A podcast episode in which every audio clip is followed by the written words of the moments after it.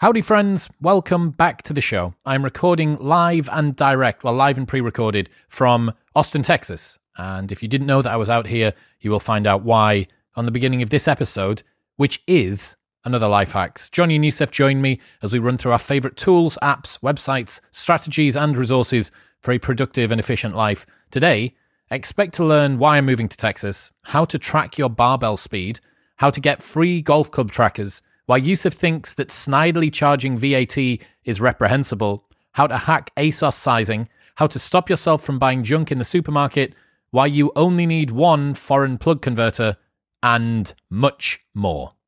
It's so good to have the boys back. I am sad that it wasn't in person, but it's good enough, you know? We go through a ton of good life hacks today. And if you want to give your suggestions, you can join the Modern Wisdom Locals community and post them in there. And maybe I'll feature one on an upcoming episode.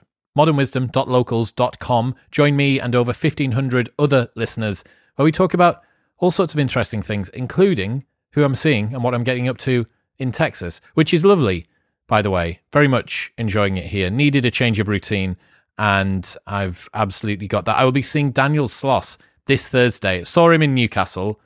Now I'm seeing him in Austin, so I can't I can't get away from the guy. Uh, so I'll be seeing him. I was with Michael Malice this weekend. It's going to be a fun few weeks, and you should expect some very special episodes with some people who will be landing in the city in not too long. In other news, this episode is brought to you by Reebok and their amazing Nano 11s. You need to get the training shoes right no matter what your training style is, whether you're doing plyometrics or high intensity interval training, if you're doing cardio, running, weightlifting, CrossFit, no matter what it is, the shoes have to be right. And if you are putting some force through the floor, if you're doing anything that involves stability, you need a proper pair of training shoes. The Nano 11s are the best shoes I've ever found. They're stable, they have a flat sole, they've got a little bit of a heel drop, which means that squatting is easier. They're strong, eh, they are everything that you need. I wore them to fly out to Austin. That's how comfortable they are. And they look cool. And you can get 20% off a pair. Plus, they've even reduced some of them down to £100 rather than 110 so you can get them for less. It, it's £79 or £89 for a pair of Nano 11s, which is criminal. They should last you for at least a year, six months to a year, no matter what you're doing to them. Go and get yourself a pair. Also, you can get 20% off everything else that Reebok makes, whether it's hoodies, tops, t shirts, joggers, leggings, men's and women's. Head to Reebok.co.uk and use the code MW20 for 20% off the full works. Just get a pair of nanos, right? You need a proper pair of training shoes, and these are the ones to buy. Reebok.co.uk and use the code MW20 at checkout for 20% off. And people outside of Europe, I'm sorry, Americans, I can't get you this deal yet. I am going to try and sort it though. But people in Europe, take advantage. In other other news, this episode is brought to you by Crafted London men's jewelry is quite hard to shop for and crafted london have got it right. The pieces are between sort of 30 pounds or 35 dollars and 50 pounds or 60 dollars and they look awesome. They've got gold and silver designs. They're sweatproof waterproof heatproof. They come with a lifetime guarantee. So no matter what happens they guarantee for life a replacement. They are the biggest men's jewelry brand in the world the number one market leader so, no matter where you are, whether you're in America or in the UK, you can pick up the best necklaces, chains, pendants, bracelets, rings, or earrings. They have more than half a million customers. Uh, it's they're a huge, huge brand. They've got the fashion jewelry is really meaningful as well. They've always got cool messages behind it. It does feel like wearing quite a an artisanal piece, and I'm wearing tons of it while I'm out in Austin because I can because it's trendy and I'm trendy because I'm in Austin, in case you didn't know. Uh, so yeah, you should head to bit.ly slash cdwisdom. That's bit.ly slash cdwisdom. And the code MW15 gets you 15% off at checkout. This is the only way that you can get any discount on Crafted London stuff. That's across everything. If you need to get people presents, if you're buying stuff for Christmas, this is absolutely perfect. bit.ly slash cdwisdom and MW15 for 15% off the biggest men's jewelry brand on the planet. But now it is time for some more life hacks with Johnny and Youssef.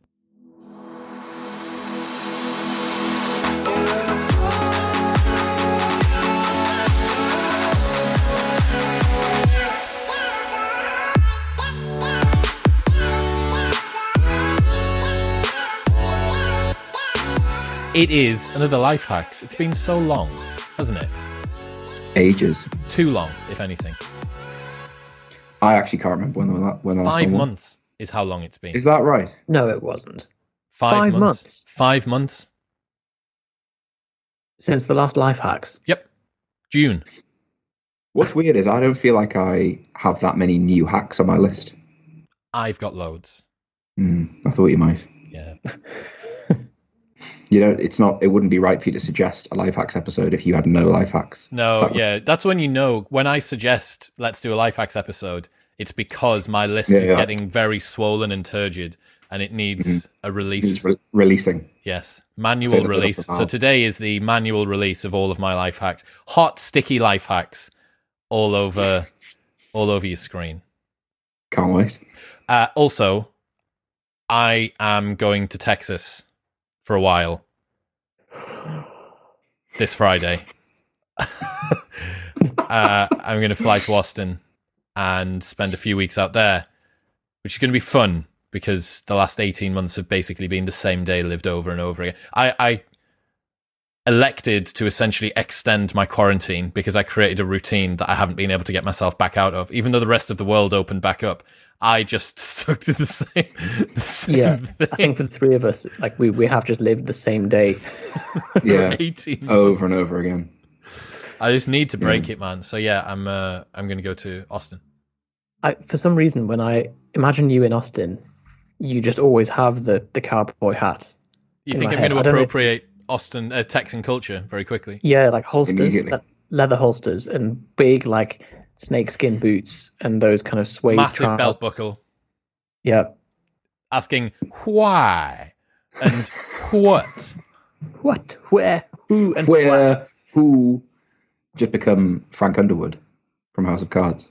Was he from Texas? I think he's supposed to be. There's like a an undertone of Texas accent. Something about him. He when that scandal went on, and he just doubled down. What? And then he Goodness got he privately like created his own DVD Oh, yeah. extra. For anyone that doesn't know what we're talking about, the guy that plays Frank Underwood, who is called Kevin Spacey. Kevin Spacey, he after 18 months after a huge scandal got released that was the reason that he no longer did House of Cards, he then created uh, as the character in House of Cards a semi fourth wall break referring to the camera fully edited and cinematic with music and stuff but just done off his own back and it just Yeah. appeared out of nowhere on the internet and then no one really spoke about it again and now no one knows where he is and that's it It's I I can't bear to imagine the legal implicate like copyright and all that stuff of just yeah. remaining in character. To be honest, after- mate, I think that he's probably got bigger problems from a jurisdiction perspective. I think that there are larger Yeah. issues at play. Just throw it in the pot. You know what I mean? his lawyer just like, oh Frank, man. Well, no, it's not Frank. That's the point. Yeah. Like, he's not supposed to be Frank. So I'm going to go out there and I'm going to be like Frank Underwood. But Michael Malice is out there. Aubrey Marcus is out there. Lex Fridman's out there. Jocko Willink is in town a week on Saturday, Oh, Oh my god. which will be pretty cool. So I think I'm going to go and see him. Uh, Well, it'll do some pull-ups at 4 a.m. with him. It'll just be good, won't it? yeah, everything will be good. Fucking good. Are you Uh, gonna Are you gonna meet all of them? Is that the plan? I don't. Well, I mean, Jocko's got a live show on. I've tweet. I've just tweeted him recently, um, so I'll try and get him on the show because we were talking about it a while back. Um, You've Man- got to get Jocko on, man. he's serious, eh? Um, Aubrey, I'm living. My Airbnb is ten minutes walk from Onnit HQ. Uh, it's also ten minutes from Kuya. Do you remember I had that Dr. Dan Engle, the guy that did MDMA yeah. therapy on? So his new place in Austin, which does cold and hot treatments and flotation tanks and MDMA assisted psychotherapy and stuff, all of that. It's just a, it's a playground. So those, those sound like three quite different things. Like I don't uh, think an you do them all together. Sauna, and then some MDMA psychotherapy. in a, in a float tank. I, I mean, it would be you'd, you'd be tempted, wouldn't you, to just do it all at once? You'd be like, right, do you know what? Just what, what what's a I big want list the, of your give me the platinum package. I mean, yeah. Uh, it would. I assume it'd be quite traumatic, rather than. It's not like it's not going to be like a nice, relaxing experience. No, I'm pretty sure you're not supposed to do them all together. I think that's that's almost definitely the rule. But yeah, so Zach Telander's going to pick me up on Friday, which is nice. Annoyingly, because I took one extra day to gesticulate about which Airbnb I was going to get, I someone booked one night in the Airbnb of the night that I arrive, so I can still book it for the entirety of my trip without having to move. However, the first night I'm going to have to spoon Zach, so I need to. I'm getting picked up by him and like woo, play little play little spoon for the evening. What's the thing you are most looking forward to? Change of routine, man. The last 18 months has just been. I don't have a particularly good routine here. The, the main thing that I've realized over the last 18 months is that there is more to life than completing tasks on your to do list. Yeah. Very They- hard to get out of that They're cycle. just and uh, because it, it's so inherently enjoyable. There is something that is really, really enjoyable about completing the things that were in front of you. Because for ages you were never able to complete them, and now you keep on going and you keep on going. But you realize it's kind of too much of a good thing because you do that at the mercy. You sacrifice. I mean, how much have we? uh, Obviously, we've had a pandemic and stuff.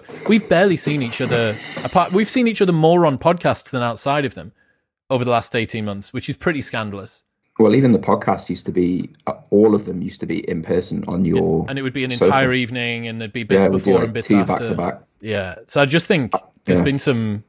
You get into rhythms and routines of living. So where I'm living, I'm next to the gym that I'm going to train at, which is Atomic Athlete.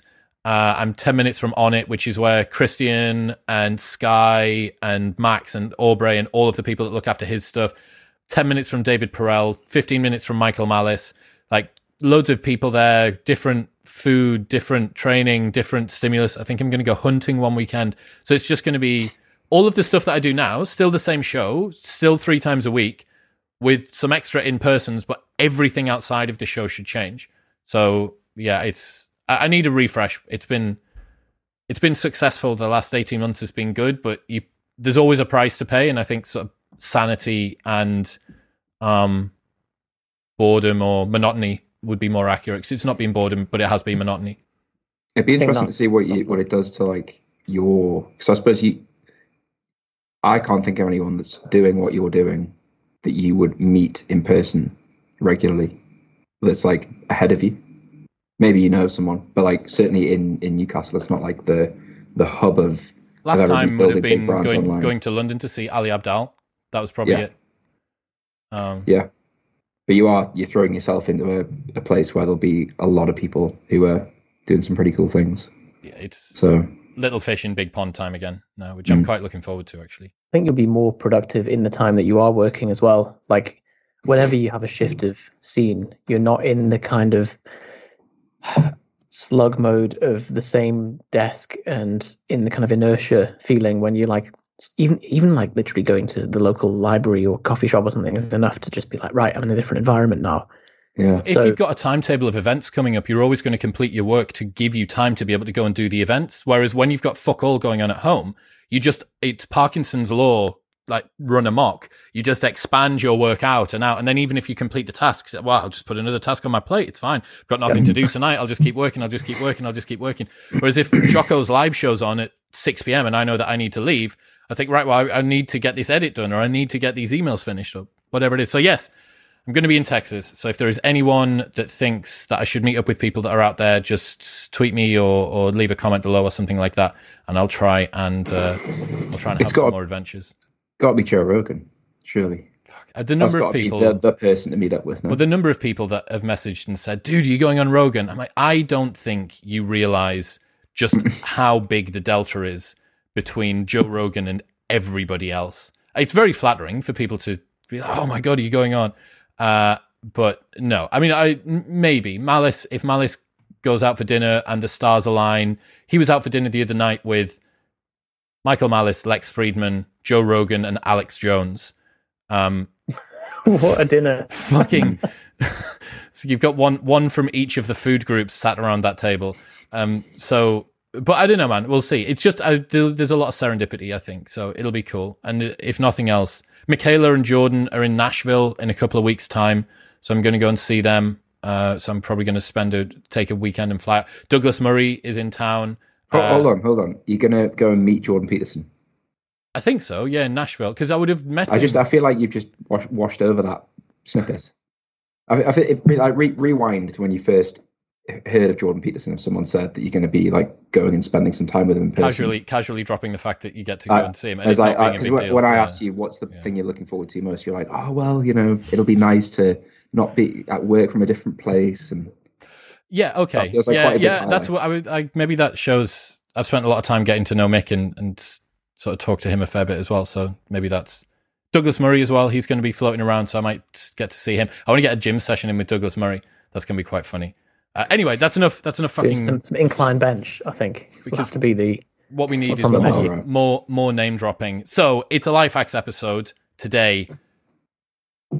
I'll be in Texas soon, but this episode needs to happen right now. So Johnny, what life hacks have you got for us? I, I think I have one of the, the. It's the least the list I'm least excited to share. How's that for lowering everyone's What Really, opener. really, just wind us up. Let us go. Come on. So a few of mine are a bit niche. I don't know whether that's okay. Hit So us. the, the one I've wanted to be one I've wanted to be one I've wanted to share for a while, which is very niche, and I think Chris might laugh at, is a bar velocity tracker. Have I shared this before? No, but I know that you talk about it. So So it's I guess for anybody who, I mean, any Olympic lifting, and certainly any powerlifters, anyone who tracks their tra- their training in the gym, this is a a little black device, little black piece of plastic. I think they're 3D printed. They're really weird looking things, made by a company called RepOne. You attach this wire to to a barbell, magnetically attaches to a plate or to the power rack or whatever, and it basically just measures what the bar is doing in space. It tells you how fast the bar is moving. Um, the nice thing about it is, firstly, you can predict what you can do, which is really cool. So you can you know what weight you'd be able to lift on a certain day. But also, it's just another way of tracking progress because anybody who's been training for any length of time knows that it does it does get harder and harder over time to just keep adding weight to the bar. But you can just get a 0.05 speed improvement over time. So they are quite expensive. It's probably something that how much is it? unless you I think they're about 300 $350 so it depends on the exchange rate at the time And what's the app like? um, really good Interface is really pretty slick. yeah i mean it's a really small company so there's a, there's normally a like a backlog you have to wait for them um, but if you can get your hands on one and you care about anything like this i think i've probably i was thinking about this the other day it'll be into the thousands of reps that i've tracked with it now Wow. so it, it's it's pretty like if I I'll do a warm up set and it with pretty good accuracy can predict what I can do on that day. Wow. So I, I just don't have to think about it. Anymore. That's crazy. That's cool. So is it's that worth uh, paying for these things. do you use it Like- as kind of a gauge for RPE? Yeah. So I do what you're not really supposed to do, which is I kind of now ignore RPE and I just look at the bar speed because I know like over time. If I do something and it, if I do a bench and it's 0.21 meters per second, that's an that's an RPE eight. So I just look at the bar speed. Fuck man.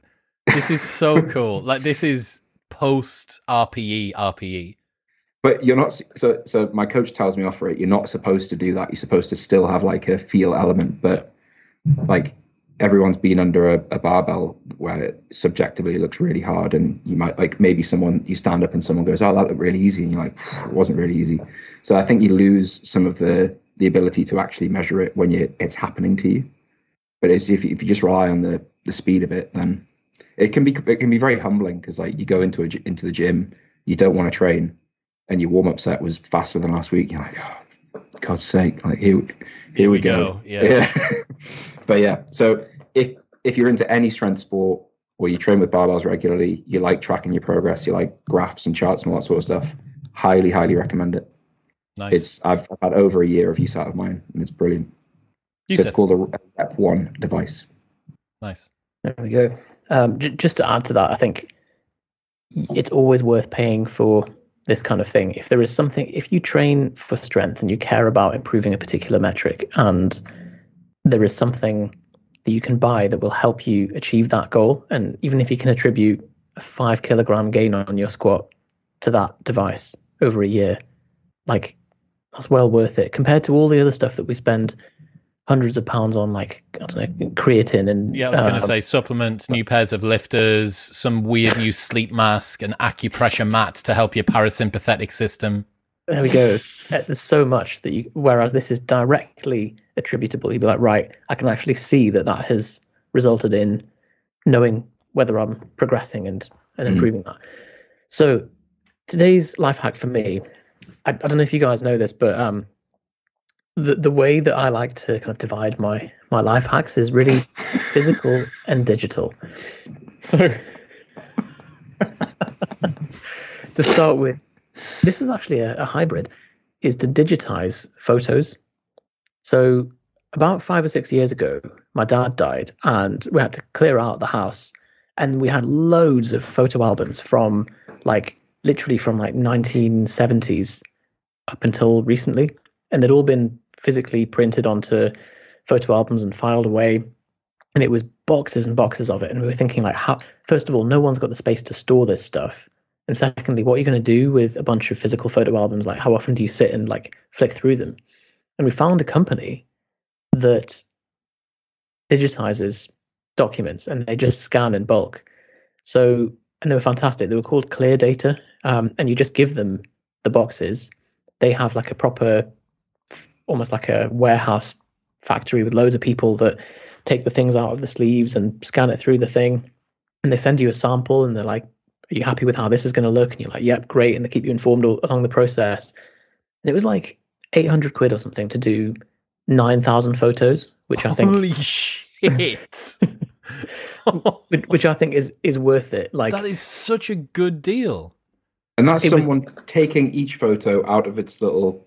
So I, so I think what actually what what we did was um we went through them and like threw away all the crap ones, and then remain the nine thousand were like the the pick of the crop, and so we gave them in boxes to them. They did it and then just sent me a USB stick with a password, and that was it. It was just like that is the entire like scone family memories. Yeah, you sent a- boxes and boxes and boxes of things, and a, a thumb drive came back that happened to have them all on replicable for the rest of time. it was really it was one of those moments where you you realize how far technology's come because we take it for granted don't we that you like usb stick you know oh, it's look- but you're like god that is everything I suppose you you don't often see like a physical representation of what's on a USB stick. like Yeah. if you had to print off the pages of everything on a USB stick and sit it next to you, you'd be like, okay, like that. There was That's a, crazy. a stat that I saw that said the amount of data that is created on the internet every day, if you printed it out double sided on A4 paper, it would make a stack that went to the sun and back every single day. That's how much data As is in- created. Stack if you so not if you lined up No, but no, yeah, piled- yeah. So just put them down like you would do a normal stack of paper, one on top of each other. It would go to the sun and back every single day. My my like gut reaction to that is that that's not sustainable. like something's going to happen. There's you know also a stat around. So you have all of the server space uh, across the planet, right, which is holding the data, but the actual electrons that make up the data itself, if you combined all of those together, it would be smaller than the size of an orange. And that's all the orange. data. All the data. Smaller than orange. Just can't get my head around it. Mental. Right, my one. My one. I've got loads of good life hacks.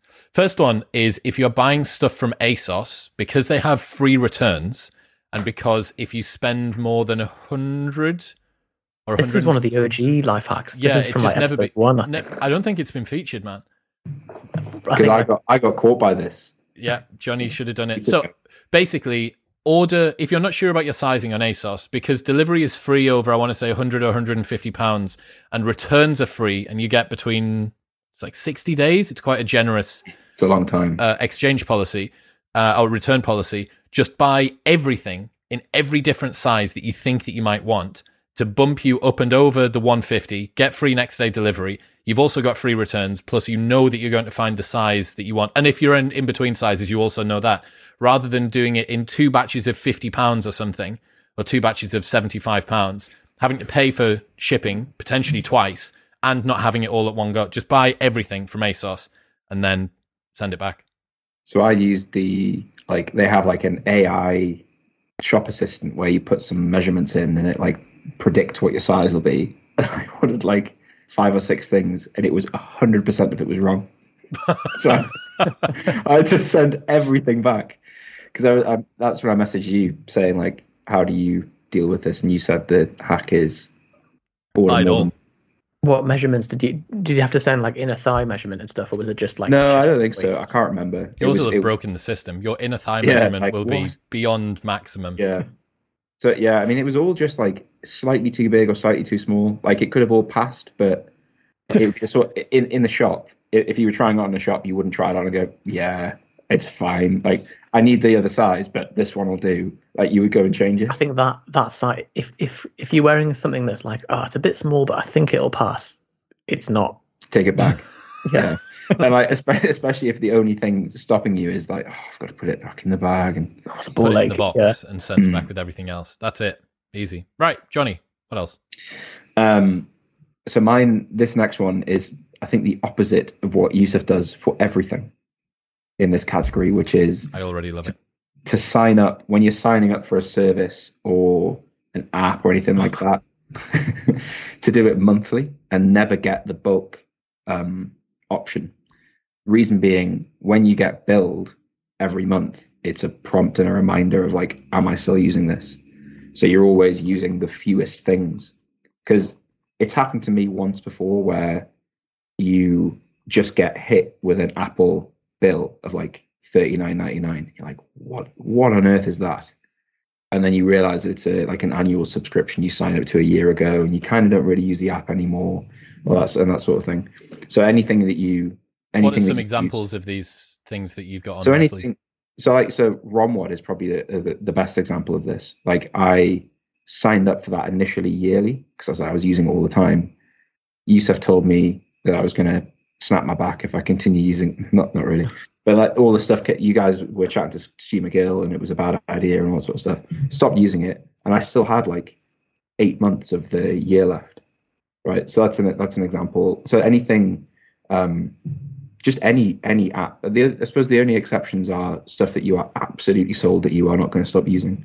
Yeah. So something like Netflix, for example, or Can you pay was- that yearly? I, f- I feel like you can only pay that probably monthly. not. That might, yeah, prob- probably not. Amazon Prime you can pay yearly, for example. I think I agree with that. Like Oh, the, the only thing that I that I do is put in a so as soon as I sign up for anything, if I'm not sure I'm going to keep it, I'll just put in a reminder in my TickTick, Command Shift O.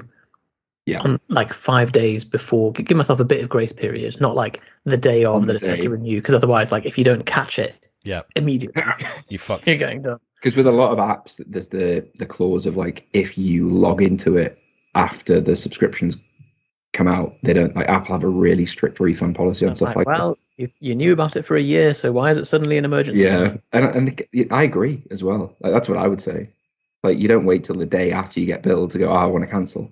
The vast majority of apps as well that you use, they do have a, a shelf life. You get bored after a while, or you feel like you pick up all the low hanging fruit from this breathwork membership or whatever. Optimize.me, Brian's thing, we've all been through that, or a Blinkist membership, or hmm yeah, whatever. Um, yeah, I I, like think- I like that. It's more you- flexible, right? Yeah, but you, everyone has that like period of enthusiasm with it, where they're like, oh, this is it. Like this is the app. This is the only app I'll ever need for this. I'm gonna I'll sign up yearly because I save money. But actually, I think a lot of the time, you end up either getting rebuild in error that you didn't you didn't want to get rebuild, or you don't use it as much as you think you will. And the the monthly email going, you've been billed, is enough to prompt you to go, yeah, I'm going to cancel that. Nice. Seth, This is a physical one. I have been looking for a way to routinely clean my bathroom, and I found like I think it's the I don't know if it's hard or soft water that gives you the lime scale in a toilet. Hard. Um, so yeah. yeah, so I, I I got this like descaler thing, and you have to pour it in the toilet, and you have to remember to use it every like couple of weeks, and then you leave it for ten minutes and scrape out the thing, and it's it's a bit of a ball ache. So recently, I've started buying toilet cistern pucks, which are the little blue circle things. they turn that- the flush blue. Yeah, like every old woman in the world has one, and you put it in your cistern. It's it's brilliant. Like lasts for like six weeks. It gives you a nice blue toilet. and everything's just handled. It just bleaches it every day for you. So you put it in the. It's not one of those ones that like hangs down in the bowl. So It's- that's it's- called a like rim guard or something. Um, It's not. It's, It's something like it's- No one's allowed that word. right, guys. Let's. Uh, we got the marketing meeting for the new uh, Rim. the new guard. Domestos toilet. Jonathan, Oh, you've sorry, got a good. You've a- got a great name for this, haven't you? Yeah, we've we've come up with Rim Guard. it, it's called rim Brilliant. block. Rim guard. That's even worse. I know. but no, th- so this goes into the cistern, which is the back. I suppose, okay, one extra life hack just off the back of that, because I remember seeing this. Because the cistern, uh, like the whole point of it is that it drip feeds whatever's in it through your toilet, is that um, I saw somewhere that if you if someone's upset you, you can poo in their cistern, and then every time they flush a little bit of weeks- poo. Yeah, and they just can't work out where it's coming from. Never a lot of poo. I Always wonder. I actually think. I actually think that probably that that's not as logistically difficult as you might think. Take the lid off, feet on the bowl, Yeah. sit on. It's just doing a poo, but one level up, isn't it? So it is. It's a. It's a level two poo. it's not a ground floor poo. Not a I- level the, pro- one poo. the problems you'd have is your feet would be closer together, so that would feel strange. And I think I bet the cistern's not as stable as you think. Yeah, that's true. And and you wouldn't be able to use your squatty potty. And I'm fully sold on my squatty potty now. You haven't spoken about that. Really? Oh no! Yes. No. Sorry. I lie. I lie. I lie. It's in the first life. To unkink the rectal shelf. Yeah.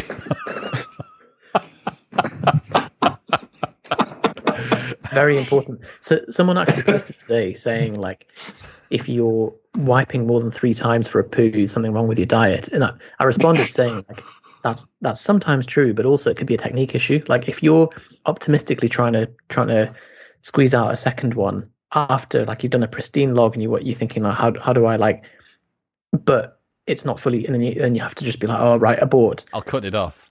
yeah that you, you can't you can't be doing that you've got to just commit to a good one and say right if there's any leave it, residual leave it there for the day. Yeah. We're done. All right. Uh, what am I going to do?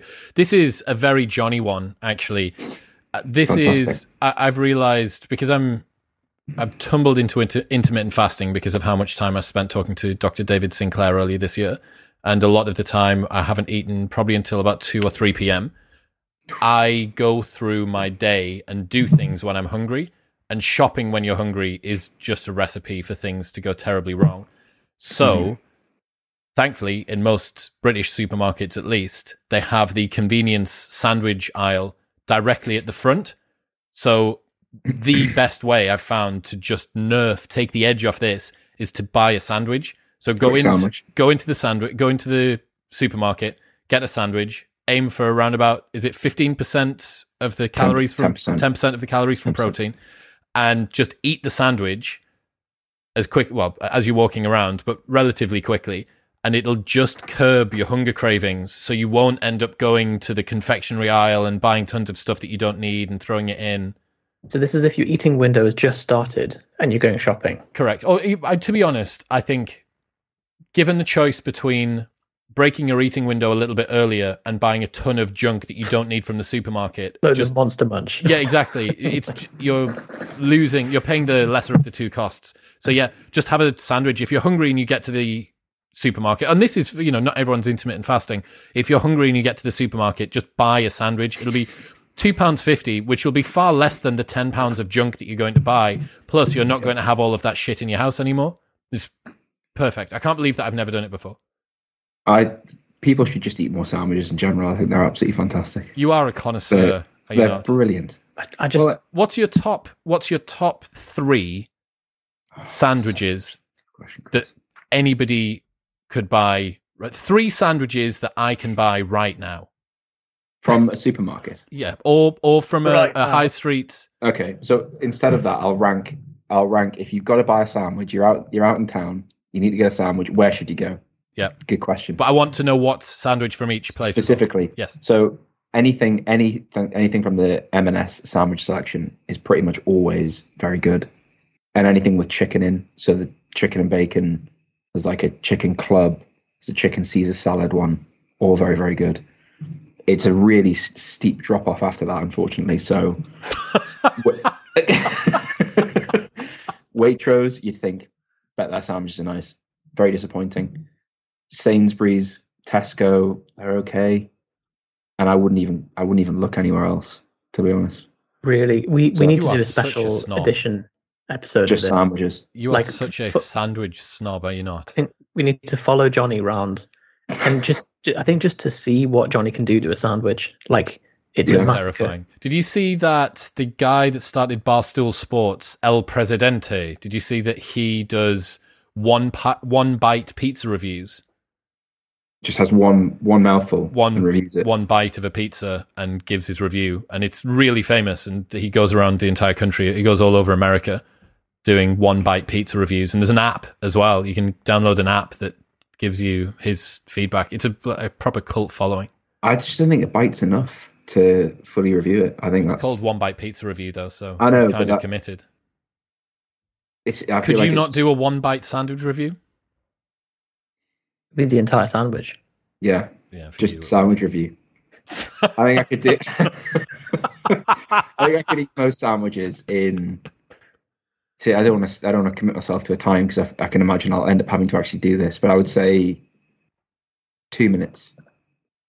I'm sure you ate three in the time that I was halfway through one. I think you are on the slow end of the you eat spectrum. painfully I'm, slowly. That's why, I'm faster than normal. yeah.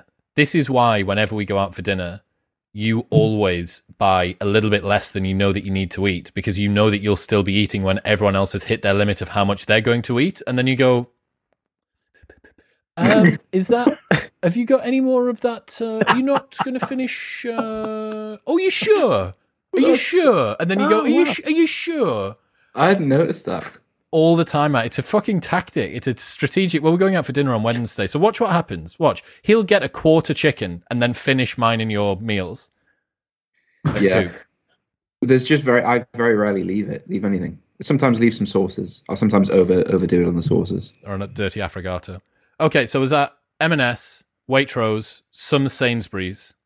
I go Tesco over say Tesco Tesco next, then probably Sainsbury's. But if you can get into a Waitrose, that's why whenever we go anywhere, I'm really excited about the M&S Simply Food. Because if you go to like Wetherby Services, like I would go out of my way.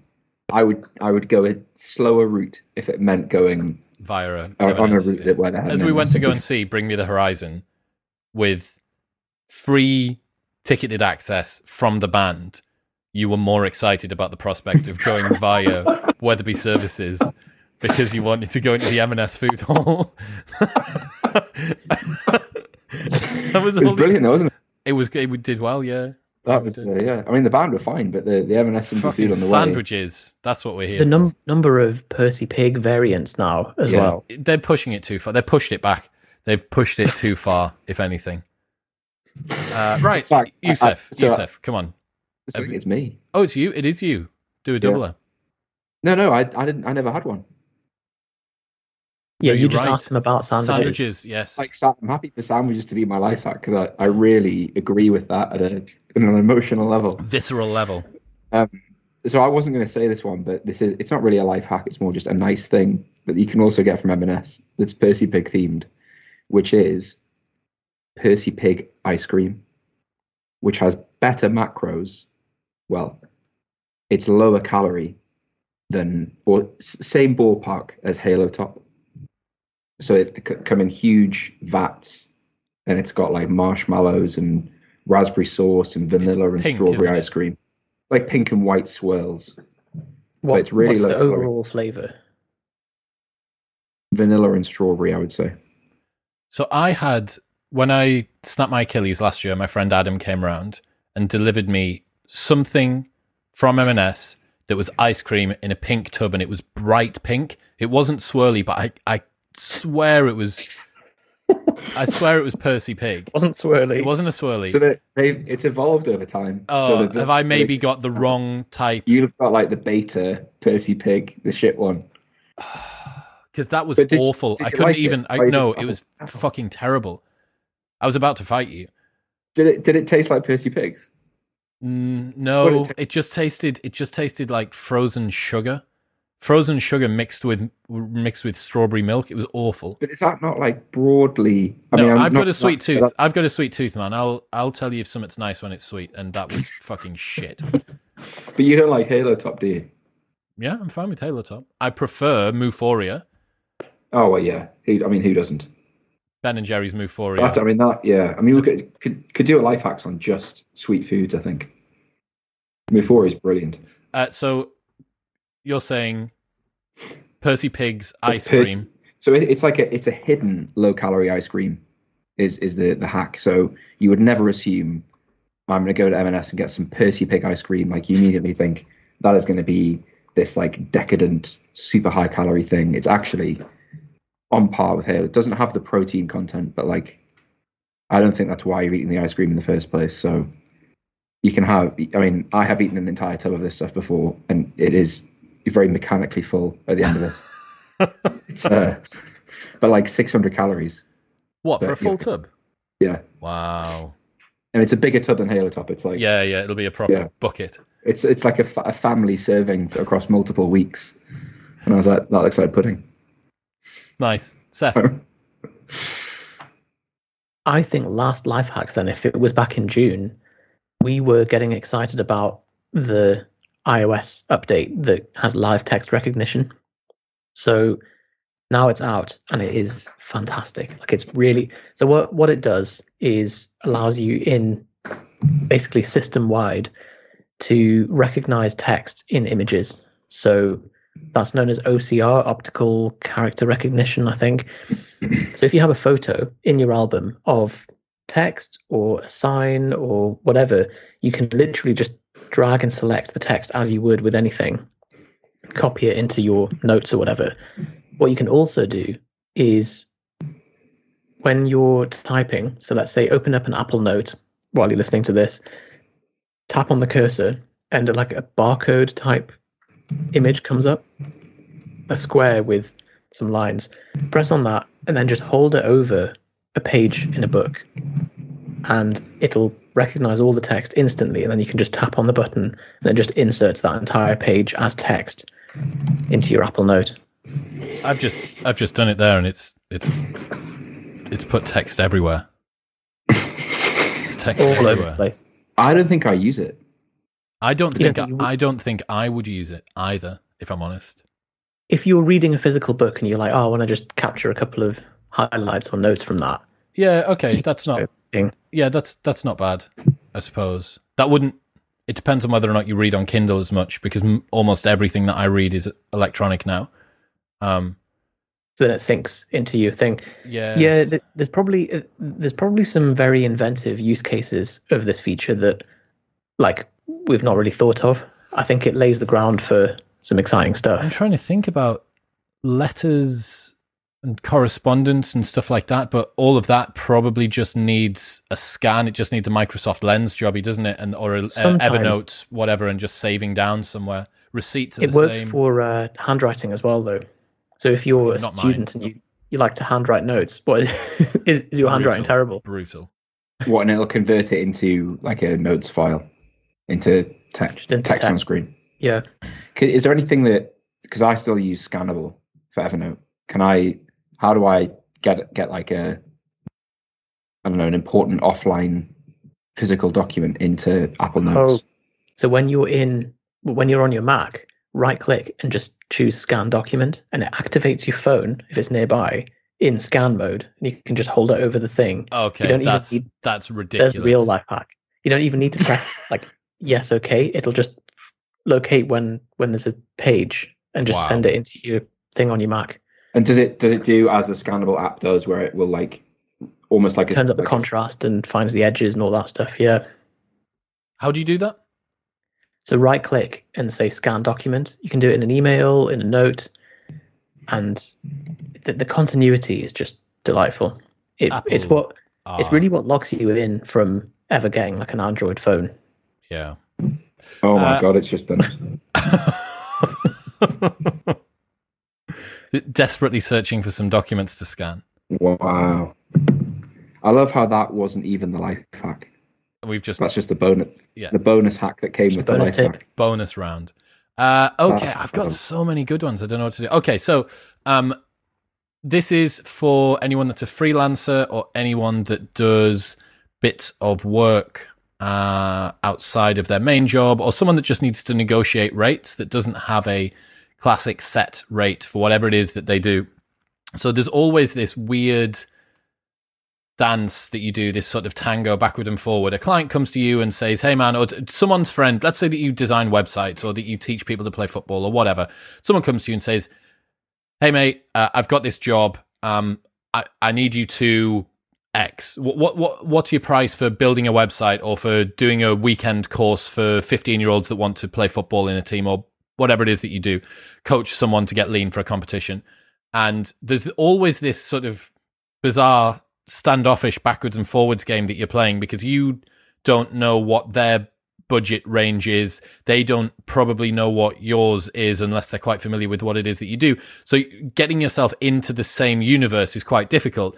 So you can often pitch your price at that time, something that you think it might be, but you don't want to pitch it so high that they say no, and you don't want to pitch it so low. If they say yes instantly, you immediately feel like you've shit yourself. So, for instance, I did this. I did this a few years ago. Someone had asked a price for me to do something, and I'd come back with a price, and they'd said yes instantly. Uh, first hack is if someone says that, immediately say plus VAT, because if they've said yes, you can easily add twenty That's a snidey thing just to do.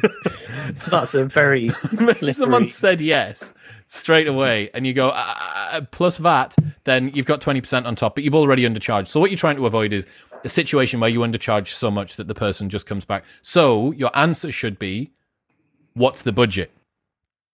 That's the question that you should ask in response. Hi, mate, can you do this thing for me? Oh, yeah, sure. Well, I mean, obviously, I, I want to make this work, but it's got to work for both of us. Like, what's what's the what's the sort of budget that you guys are trying to hit? They will tend to come back usually around about ten to twenty percent below what their actual maximum budget is.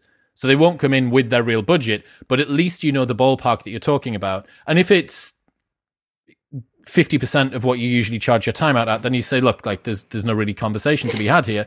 And if you are talking about that, a lot of the time, especially if it's corporate clients, their budget is way, way higher than your time is actually worth.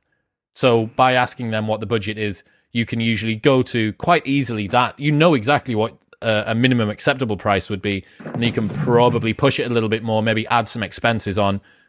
Job done. the the plus VAT thing is morally reprehensible.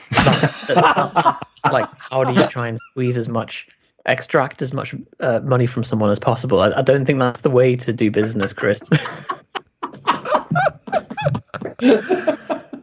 plus VAT. Like, Right, so I what think the, you the, move? the principle is like the extension from that is in any negotiation you don't you don't say your number first. But so you, like Yusuf, Yusuf, I'll buy your Bert poster. Well, you you like, establish What would you accept for it? What would you accept for it? For my Bert poster. Yeah. So I'd, I'd have to factor in the the ball ache of me getting a new one because I don't. It's not up for sale. I don't want to have to buy a new one. So Yeah, I'd have to. Straight away, you're on the back foot, aren't you? Because like, God, what do I say here? Like, I don't, I don't know. Five pounds. plus VAT. plus that, yes, six pounds. Yes, now see, you've just made an extra pound. I don't see how that's morally I, but I, don't, I don't want an extra pound. It, but what what you've done there is like you've taken advantage of somebody somebody's willingness to just be a simple customer. No, no, no, no, no. I've squeeze out an taken, I've, I've offset me undercharging that person. They wouldn't have said yes so quickly. that's your problem for undercharging in the first place. You, but you- I'm you now no longer undercharging them anymore because of that. Well, What about But- if they say, "Okay, can I have your VAT details?" I say, not- uh, sorry, you're not mate, not got, registered. not, not got those. By the way, you're paying it into my personal account. All right. also, not VAT That's hard. registered. Yeah. Uh, I, Okay. If the HMRC are listening, that's obviously this entire sequence has been a huge joke. And dramatized. yeah. Yeah. and the company that I'm talking about is now now defunct and closed down. In any Not case. Nothing to do with Chris. uh, Johan, what have you got? Me, me now. Um, this uh, we've probably. I feel like we've probably said this, but I've had this on my life hacks list for ages. It's it might be something you both do, but I'd be interested to hear your answer to it. I feel like the cornerstone of a day. If I like feel like I'm on top of stuff or I'm not on top of stuff, the difference, the thing that I do that helps me feel on top of stuff is empty my OmniFocus inbox to zero. So I like throw stuff in it all the time and it, it just builds and builds and builds and builds. And there'll be like little things that I assume are tomorrow.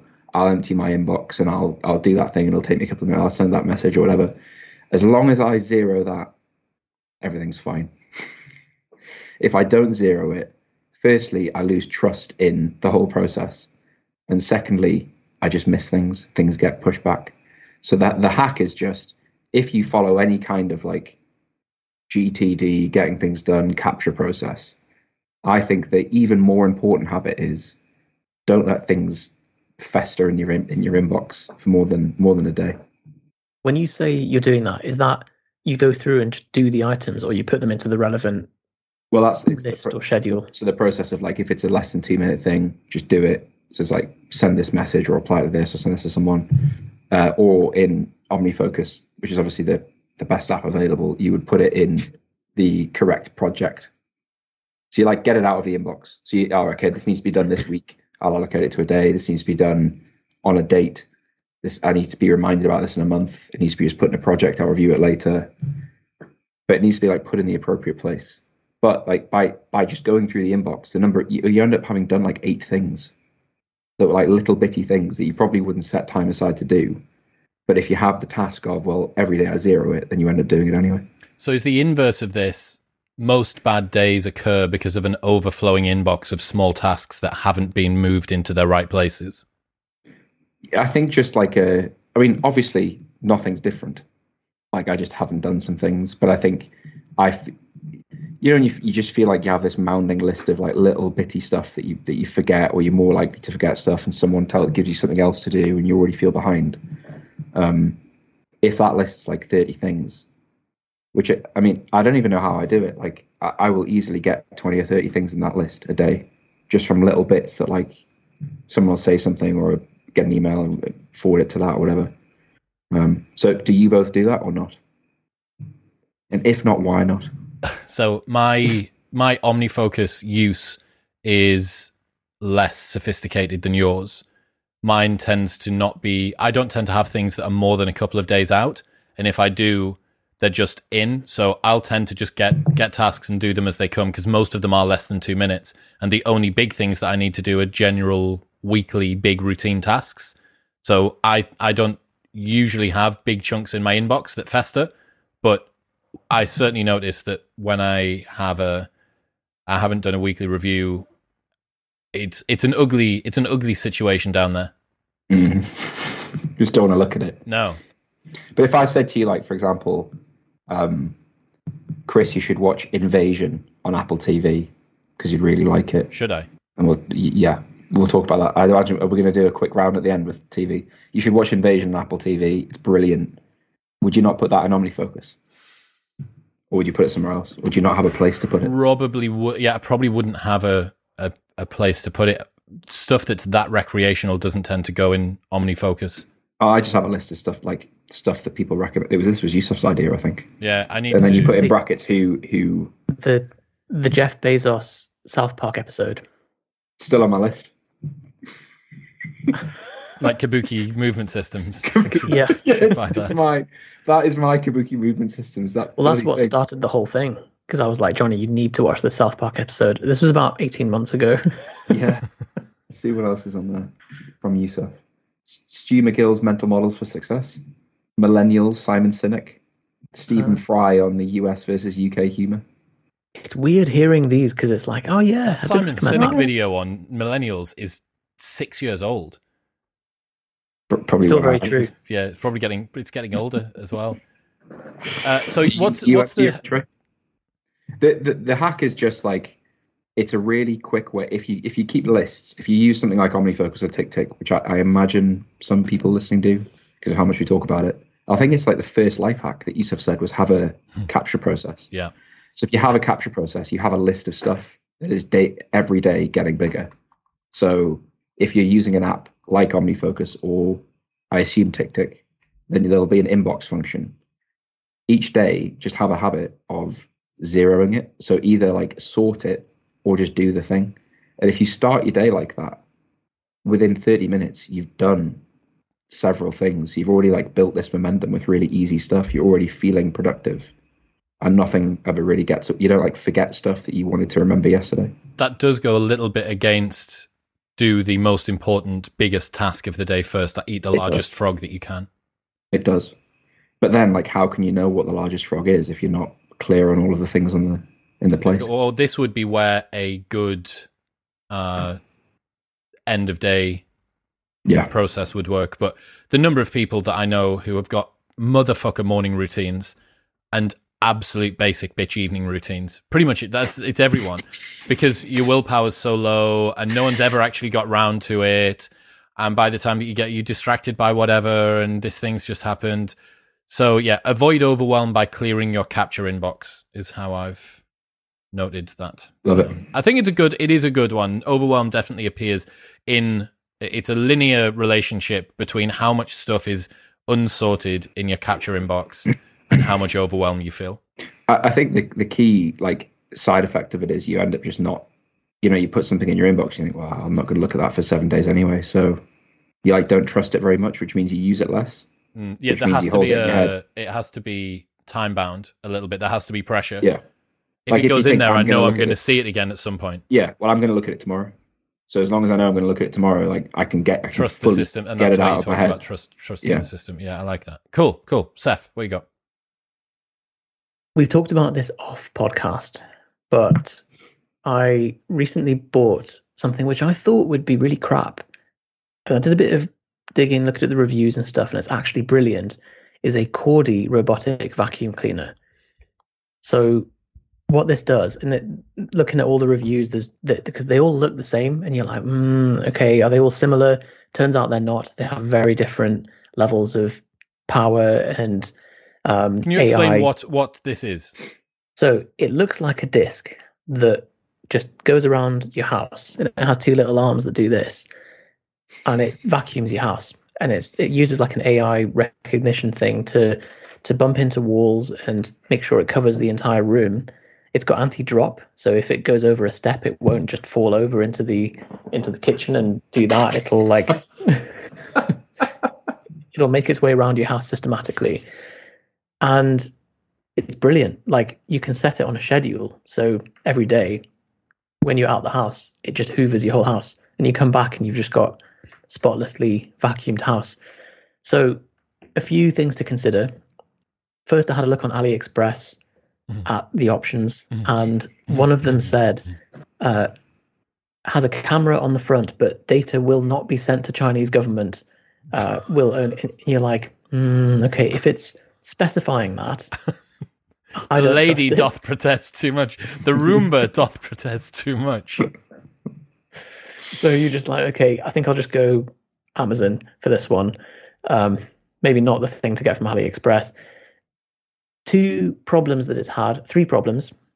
One of them is that um, if you don't empty the bag, it does a poo.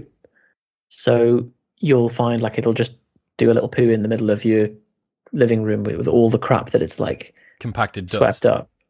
Um, if you leave something like a sock or a wire around, it'll get caught on the sock and just completely like devour it because it's got these little arms. And then the third thing is if you don't program it properly, like I do, like I didn't, is that it it started to go on the automatic schedule at four in the morning, and so you can just hear this like faint. You, you know when you're half asleep and you something's waking you up, but you're not quite awake enough, and it's just like, mm, and you're like, what's that? And you kind of in and out of sleep, and then you hear something go against your door, and it's just the little thing bumping against your room, and then you're like, oh, it's the fucking this has gone off at four in the morning. But then you you have that battle with yourself of like, it'll finish its round soon, and I'll let it. It'll go back to sleep because it goes back to its own home again. But it didn't for ages, and then you sat for the next half an hour. Like I should have just got up, taken it back to its Put it back in its Yeah. house. Why not get a Roomba? Roomba is good as well, but Coredy seems to be has the best sucking power according to the reviews. How often do you need to replace the bag or uh, a exit the shit out? For, so for me, in a two-bedroom house that's carpeted, every two rounds of the house. Wow, so pretty frequently. Quite frequently, but it's it's like a plastic thing. So you just you take it out, empty it into the bin, put it back in. It's very quick. And it doesn't like there's no alarm or anything to tell you it's full. It just starts doing a poo. Yeah. Right. You just get to, you have to understand the tolerance of how much, how often it needs to be done, and then you get, Get into the to rhythm get to know it Because your house has a lot of things on the floor tables and cushions and books Yeah. and a, a roller and parallettes and it's got little There is a lot of corridors and stuff. Yeah. So, how does it deal with those? it it can it's pretty good at like detecting it maps out where those things are and kind of goes underneath them i should say as well like there is going to be a point where once you've done three or four rounds of your house that you've dealt with most of the buildup of the the stuff and the dust and things so the next few rounds are just top ups aren't they so, you, so it's not like you have to empty the bag So, every you single time. suggesting, are you suggesting that someone is to front load the amount that their Roomba goes, and then once you've done that, you dial it back to maintenance levels? yeah blast and cruise Yeah. Cool. Cool. and it'll be able to go longer without doing a poo. Exactly. What's That's it want called again? What's the name of it? mine's a Coredy. C-o-r-e-d-y C-O-R-E. and it's about 150 pounds i think. Coredy. which like if anyone has a price objection i know you, you guys won't have a price objection to that but for anyone who's thinking like oh what, i'm not paying 150 quid for a hoover. Like if you were to get a house cleaner what's that 30 40 quid per pop? You only need to use it a few times and you've broken even on it. I mean, that that being said, it doesn't do the same job as a house cleaner. A house cleaner Yeah, will but- do everything else. of- This is an area of the job of a house cleaner. It's Okay, still so I suppose it's then- still cheaper though. I think. what, what we've got to do is say okay the house cleaner does 40 pounds and 40% of that is hoovering so then you attr- you calculate it based on yeah, yeah, yeah, yeah, yeah. Okay. Um, I am. So this was something that someone did to me recently, and I thought it was a, a very charming way to do an introduction. So a lot of the time, you need to reach out to someone. You're not really too sure how to do it. Do I send them an email? Do I send them a message? Maybe you're contacting them on social media. This only works for slightly less professional things. It can still be to do with jobs or whatever, but it can't work for a, a proper job application. Uh, send someone a video introduction. So a guy reached out to me on Twitter, and it was just a selfie video of him recorded in his home office saying, "Hi mate, uh, really love what you do with the podcast. Just wanted to ask if you would blah blah blah blah blah blah blah blah blah. Uh, here's a thing, here's a thing, and thank you very much." And just sent that and his email address, and that was it. And that was all he did. And it took me 50 seconds to watch while I was eating a yogurt or something. And it was just done. And it really stood out. dipped into it. Yeah, sorry, dipped into an Onken yogurt. Uh, and it really stood out as a quite a charming way to do it. An introduction. It's very low input from you as the person. I would still prefer overall a short text message. I think like a 20 a sub 20 second read, three three sentences or less. But as a change up and as a way to catch attention of someone maybe it's probably better for catching attention actually than for doing other stuff.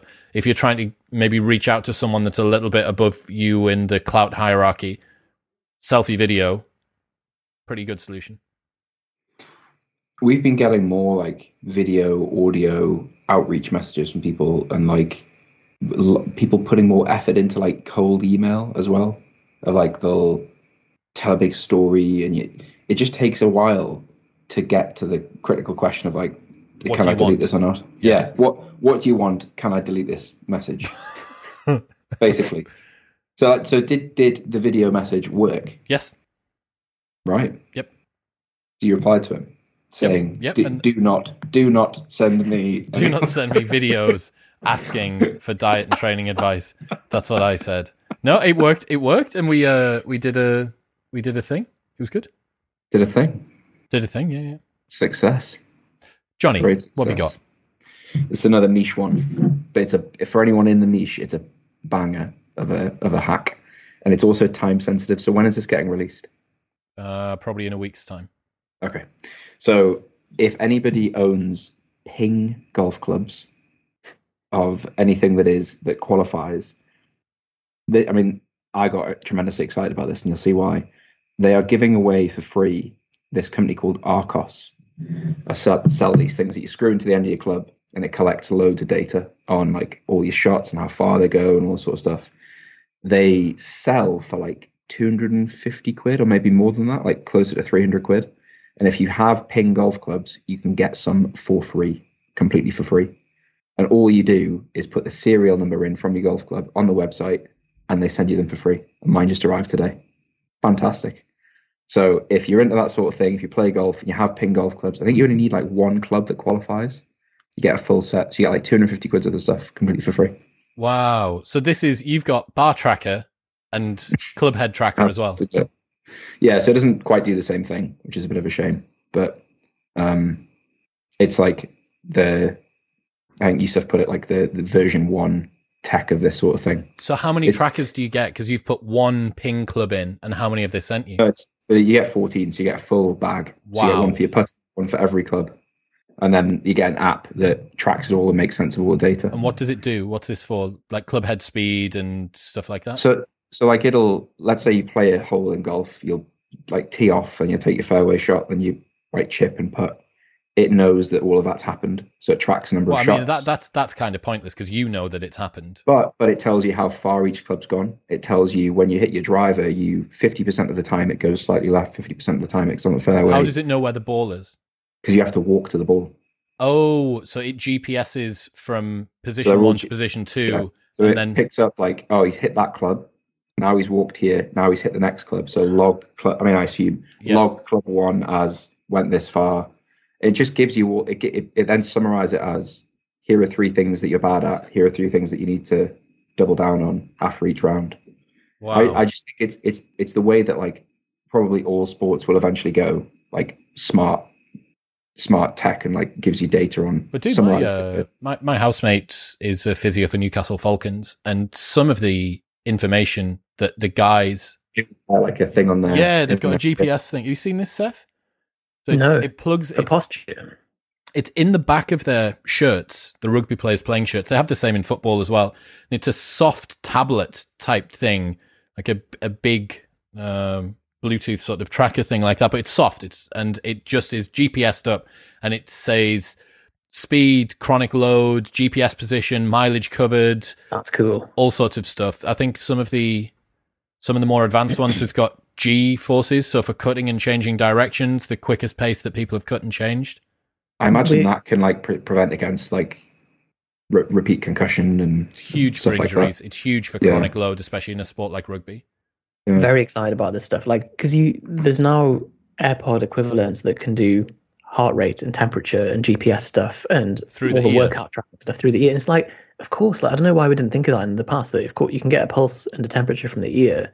So yeah, I think we're getting to the point where wearables will be, will be in the stuff that we already use and track They still whole bunch of haven't. stuff. I, I still maintain that no one has captured the wearables market properly yet. No, No one's one's done it. it properly.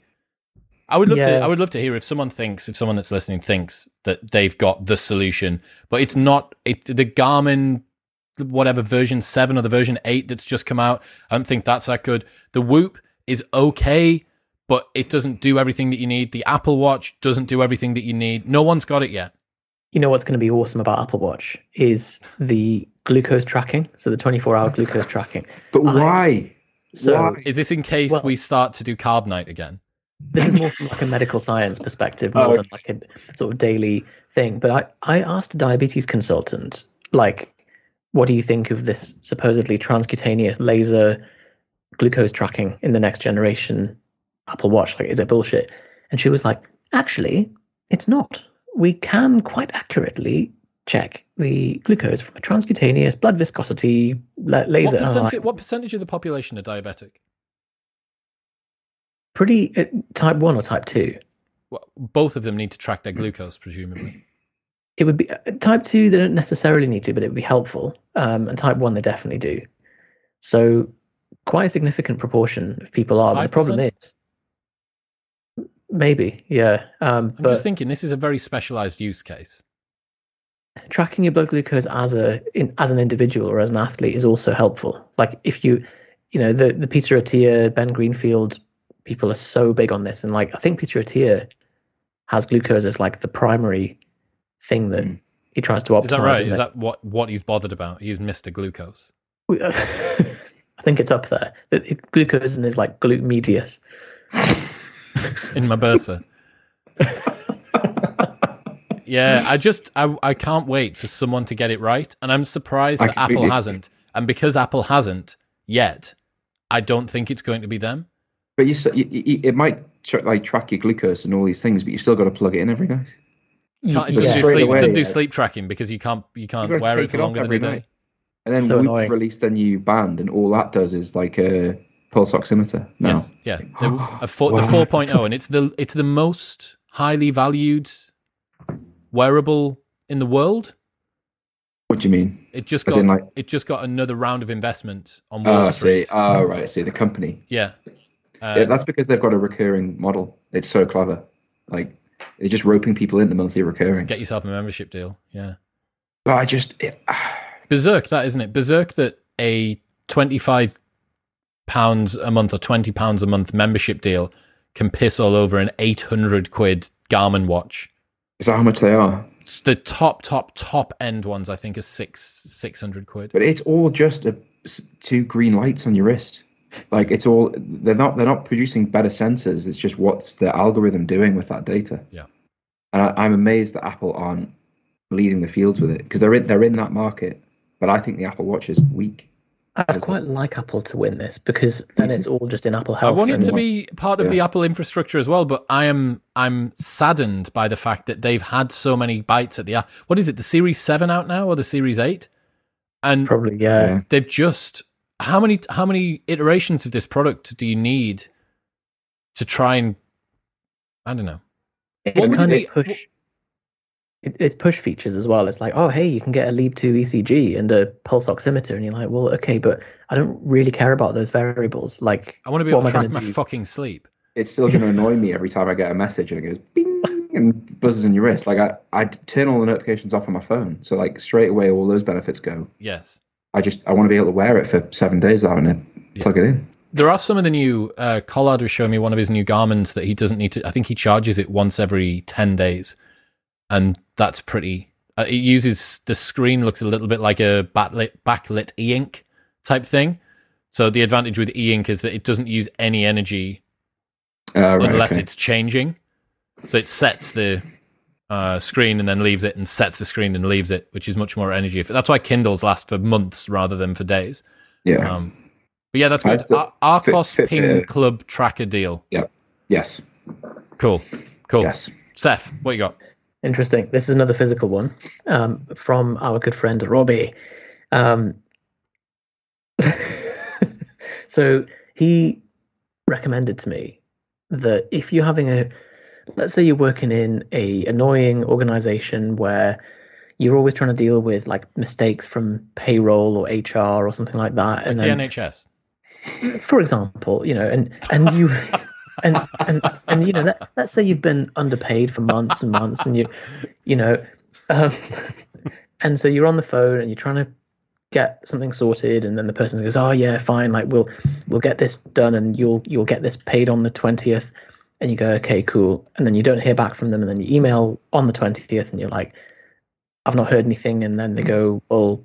We can't see any record of it, and you go, no, we said it on the phone, and and you, ha- you having all, all just all this nonsense stuff.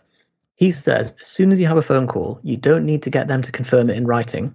Sometimes you ask them, "Oh, can you just send me an email and confirm it in writing?" and they don't. He said you can just send them an email that says, "Hey, thanks for the chat. As discussed, blah blah blah. Point one, point two, point three. Brilliant."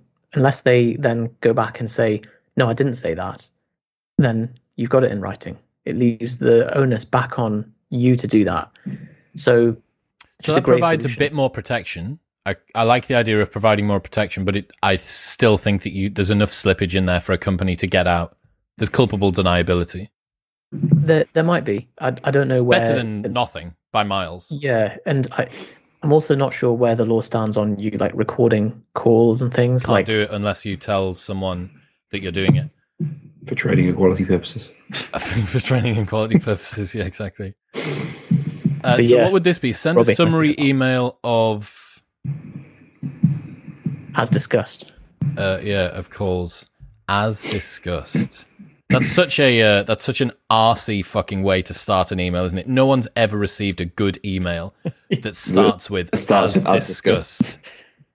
Pertaining to the aforementioned conversation around the uh, okay, this one. So I'm going to Texas. I'm not sure if I've mentioned, but I'm going to Texas, and this Oh, is such a fucking good way to do it. A lot of the time, you arrive somewhere, realize that they don't have the same plug that you do, and that you don't have enough converter plugs. You just need one converter plug and a multi socket to take with you. So I now have a eight gang, five meter multi socket that lives in my suitcase. One of those, and then you just need a single converter, and that's eight plugs that you can use. I bet someone listening to this will message in and say that that is not a safe thing to do. I've done it for ages. That doesn't mean it's safe. I've not had any problems. I don't know what you're Oh, talking well, about. I've not must- encountered N, N of one here has bro scienced his way through all of these issues. It's just a bit. just- of, it's just a bit of plastic. I don't No, understand what the so I problem is. I, I'm sure there's something to do with like the US socket isn't earthed.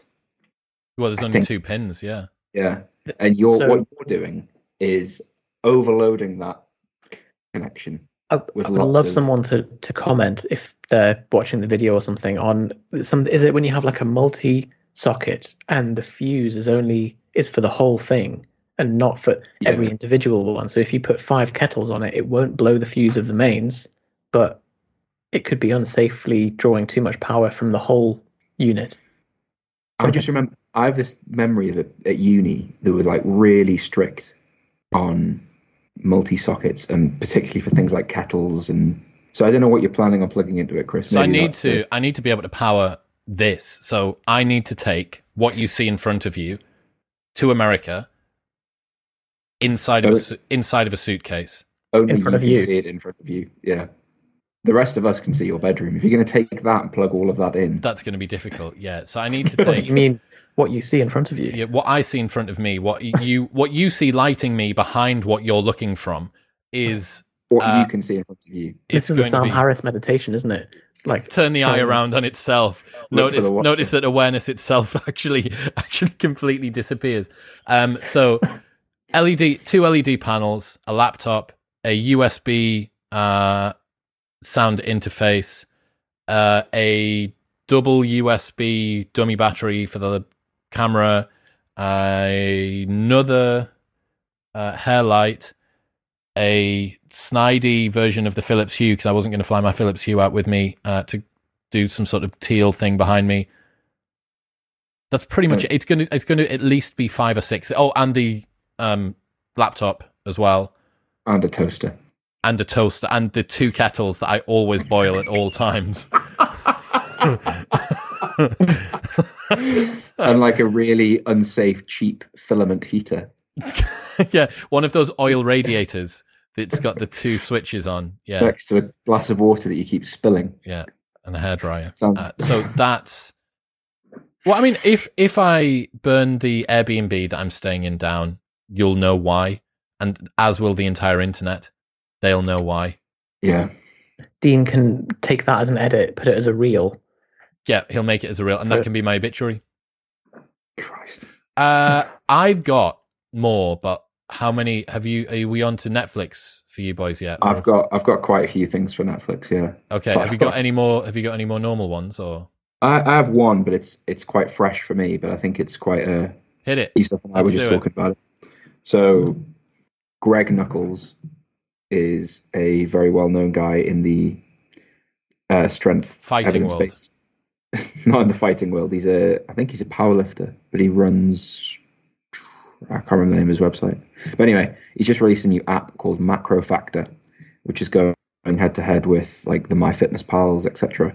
Um, and it has some really cool features on it, such as being able to describe in a sentence what you ate for a meal, and it estimates the the calories of it using AI You've or got something fucking like that. natural language recognition. Some some sort of machine learning thing. Holy um, shit! This is like yeah. Siri for food. I think so. I've never actually tried it, but um, and and it, it's all they've also just added all of the UK barcode database to it, so it does cool stuff like plans, like tells you how much food to eat. Like if you plug in your weight and what you eat every day, it just does the rest for you. Um, and there's a I think a seven day trial. So I'm in the middle of trying it. Macro factor. Loads of loads of people in the like the fitness world at the moment are trying it and raving about it. And I think like as you probably know, Chris, like well, I think you, maybe you're the same. None of us are that keen on MyFitnessPal, really. No. But if you're going to try try and track your diet, there's not much out there that's really that great. It's it's funny. MyFitnessPal video conferencing apps and wearables are three things where like there is a kind of lesser of all the evils that we use but reluctantly and Yep. It's where So- they're all so close, so close to being really good, but no one's come out and gone like, "This is this is how it should be done." This seems pretty close. So, I mean, I've only tried it for, I've only entered a couple of days of information, but especially if the natural language thing works. Um, That's crazy. That's proper Stephen Wolfram shit. yeah. So A- AI describe just describe your meal by text or voice. Ugh, right. I'm I'm just gonna get it now because Hey Siri, I just ate four bags of raisins and uh, an Onken yogurt. You are over on your sodium for today.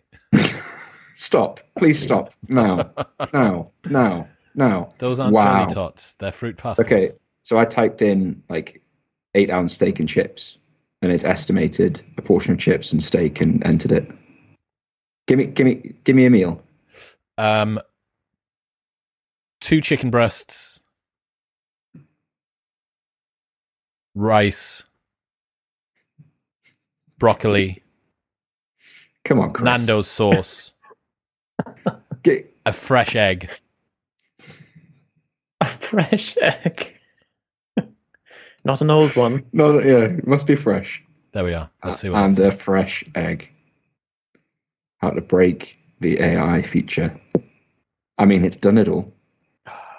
Wow. It's done it all.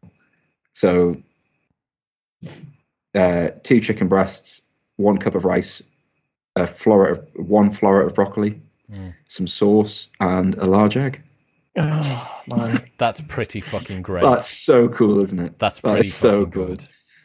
So, Because yeah, didn't it? Ma- Wasn't my Fitness pal? Wasn't it that you could take a photo of your food and it would try and do the same? so I, I think that was just a team of people looking at the photo. You're kidding me. I, I remember hearing Johnny. that. I don't, I don't know whether that's right or not. but but that is This is like that story bloke. about those online bank online casinos where the, the women are strapped to the desks and they're forced to deal cards until they fall asleep and there's all those videos of them being dragged off the set. You seen this? What? I haven't. It's that's that's the same level of conspiracy that you're talking about here. You know that my fitness pal take a photo of your food thing. Yeah, they've got loads of loads of people chained to the desk and they just have to they're going to identify loads of food. I've You just got typed this in overworked guy looking at pictures, being like, "Yeah, it's about that." Everyone's macros 10, are miles. 10, 10, 10. I've typed in big greasy pizza. Lol. Yeah, I've broken it. Ah, shame. All right, so It thinks macro it's macro factor. Slice, one slice of pizza, but it's still giving me an entry for pizza, and it didn't think it was funny. macro factor has has so much potential. I would Seth, say. what you got? So I've got three. Do you want all three, or shall I? Shall I pick one and Let's save, save them two? for the next one. Yeah, exactly. Okay. Don't blow your So, do you want a physical or a digital? Johnny, what do you want? I want a digital. Meteomatics is a service that has a calendar API for weather. Very cool. So you can subscribe to a calendar for your city and it just enters it as an all day event in your calendar with little emojis based on what the weather's going to be. So if you use your calendar as a day planner, it's got the weather in there too. The, my only, I love the idea of it. My only issue with it is how far off the weather forecast is all the time. To the extent that it's, you just can't place any reliance on it Oh, whatsoever. oh, I see. Yeah, I, I mean, you mean weather forecast in general, not not yeah, yeah. No, no, yeah, yeah. In Yeah. general, but I suppose like it's bet. That's not that's not the problem with. Does this not mean that you've got fucking millions and millions of appointments on your calendar that are all tiny little emojis? It's a one day event. Also, it's not like it doesn't give you the like breakdown of So the. it's just the day. PM It's the rain, entire yeah. day. So you have one emoji for a 24 hour period. sun. So it's like an all day an all day appointment at the top of iCal, Yes. and it would be like a cloud, for yeah, example. That's fucking horseshit. is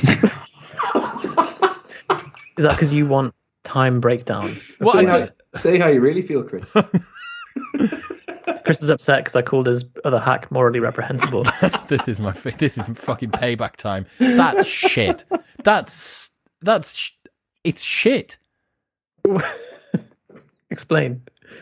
I don't want to know what the aggregate of all of today's weather is going to be. I don't want to know what the weather is going to be at the moment that I require to know the weather. That's why the weather changes throughout the day. It's like say, oh, what what's the temperature going to be next year? I don't fucking care. I want to know what the temperature is going to be at the time that I require it. Even if it's not accurate. Well, if it's not accurate, then what's the point of any of this discussion? Well, yeah, this is it. Well, I mean, I could I could do that. I could get someone I could get someone a a, a three year old to just randomly hit keys on a keyboard and go, oh, it's going to be QAV Batman symbol today. Fantastic. I better wear my coat. you, I think more accurate for a three-year-old is you just you send three-year-old outside. You go, hey, three-year-old, can you go outside? Tell me if it's cold or not. That is the same level of accuracy that you're getting by putting an emoji at the top of your iCal. So I have to admit, I did it for a few days and I disabled it. Hang on. Are you potentially trying to infect an entire thousands and thousands of people? You're going to try and infect them with something that you've already decided wasn't worth your time to keep a hold of. I'm of. palming off my life hack Yeah. onto people that So what's this life hack that people want weather. to avoid? If they want to make sure that they avoid it, what's it called? That, that that's why I'm not like really defending it that hard because I'm like, well, yeah. I see, I see Chris's point of like if if let's say the emoji is rain, what do you do with that information? Because if you look Depends if outside and it's not raining, then immediately the emoji's not accurate. well, And yeah, doesn't- but it, it depends if you're like, oh, I'm planning a walk today But then you what you would want to look at is like, well, when is it going to rain? and where. Yeah, mm. Yeah. What's this? True. What's this It's AIDS called app called? Meteomatics. How do I spell that? M E T Eomatics. Okay. The the sentence like QAV Batman symbol. I better wear my coat. Brilliant. Okay. Uh, final one. So this was from a three minute Monday newsletter the other day. In fact, it was from today's one, which is I'll send a car. So I stole this from James Smith's manager, who I've worked with for 15, 16 years. And he was saying that a lot of the time, let's say that you're trying to get someone to do a favor for you. Um, maybe you're trying to get someone to come on your podcast or you want someone to attend an event that you've got going on or whatever it might be. Um, they're just not sure, they're on the fence, and you need to just push them over the line. If you just tell them that you'll send a car for them, that usually gets them past the final hurdle. So, An Uber. Well, no. So in London, he would say an Addison Lee, which is an Uber with a man wearing a tie. Um, but anywhere else, you could do probably an Uber exec or something else. But I'll send I'll send a car for you. Don't worry, we'll send a car for you. It's just it flatters people enough. It removes any of the inconvenience around transport. Am I going to have to get the tube or a train or something else? You know, especially if it was going to be perhaps a long journey, a couple of hours or whatever that you're needing to get someone to go for. If you say that you'll send a car for them, it's probably going to cost, I don't know, 100 quid an hour to get the car ish, let's say something like that. But you've locked in this person to do the thing that you need them for. Now, obviously, they need to be adding more value than that, but I'll send a car as a good hack. That is I- nice.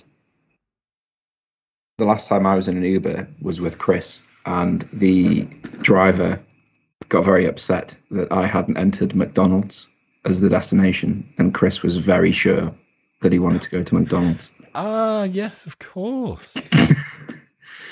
So I like I've never really looked into the Uber app before, but there's a lot of stuff you can do. Like, yeah, stop off at different fair. destinations. Yeah, yeah. It's and you obviously handled it. Like I see. Did you get to McDonald's I ended up at McDonald's. Yeah, drive through? yeah. Job done. What did you get? Uh, nine chicken nuggets because they do boxes of, of six, nine, and twenty now. Nine chicken nuggets. Uh, student cheeseburger because they never check. Um, a large McChicken sandwich extra value meal with diet coke and a cheeseburger. crunchy McFlurry. Yeah, because you get a free cheeseburger. That's a hell of a meal. That's a big meal, that Chris. So you've got a meal and then some chicken nuggets on the side, and then an extra cheeseburger, and then pudding. Yes. Something I love about the fact that if you're in full time education, you need a cheeseburger. That's by design. And also the number nine chicken nuggets. I bet a lot of thought has gone into that. A lot of maths. Yeah. No thought, just analysis. Yeah. Lots of split testing. Yeah. Mhm. Not eight, not ten.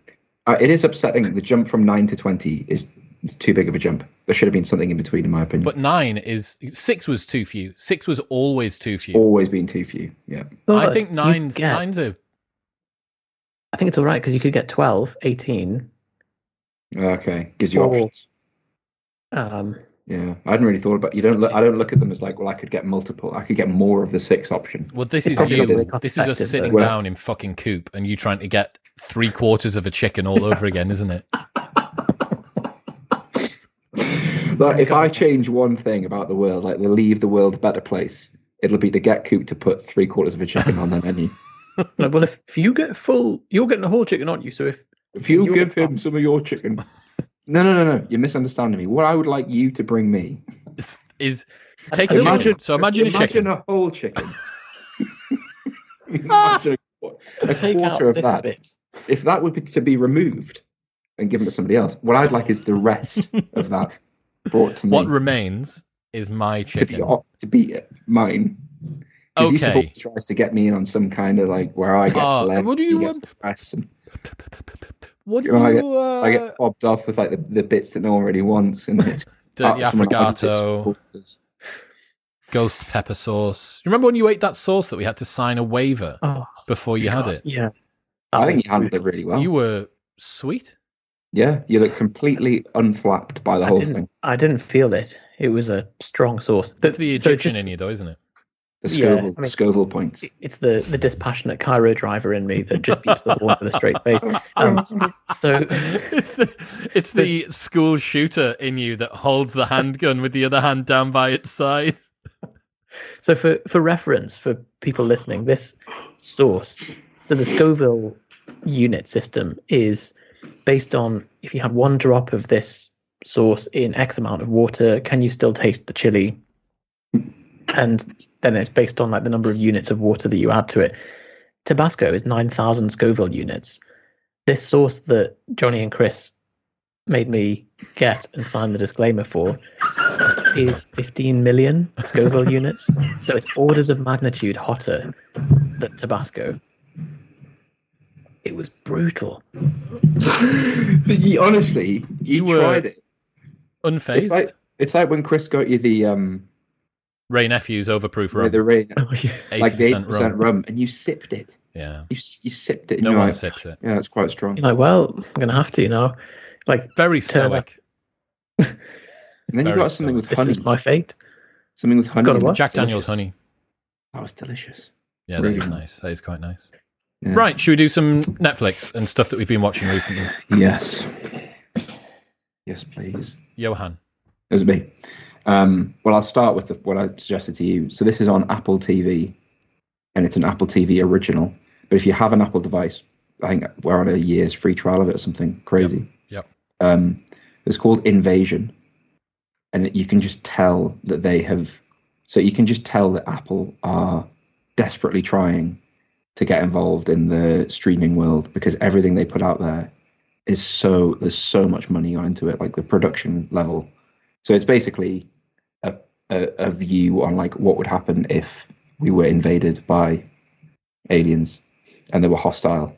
And it like plays out with like multiple storylines across like there's, there's a soldier, there's a family, there's an astronaut. That and it's really it's um, it's like four episodes in. It comes out every Friday. Really, really good. Is this one think- with Tom Hanks? No, but that's also an Apple original that's just come out. But yeah, it's called In- Invasion, I think. Nice. But I think with your kind of space interest, Chris, I think you should like it. nice. I mean, I think I think everybody will like it. but it'll be but- on the snidey hmm. Amazon Fire Stick that I absolutely don't have. Yeah, if you would have it. If I was to have it, this would definitely be on it. Uh, Yusuf, have you watched anything since we last spoke? I actually have, but I, I'm trying to frantically trying to Google the name of it. Oh, there we go.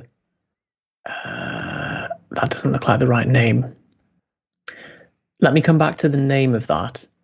But the the other two that I have seen are a film called A Quiet Place.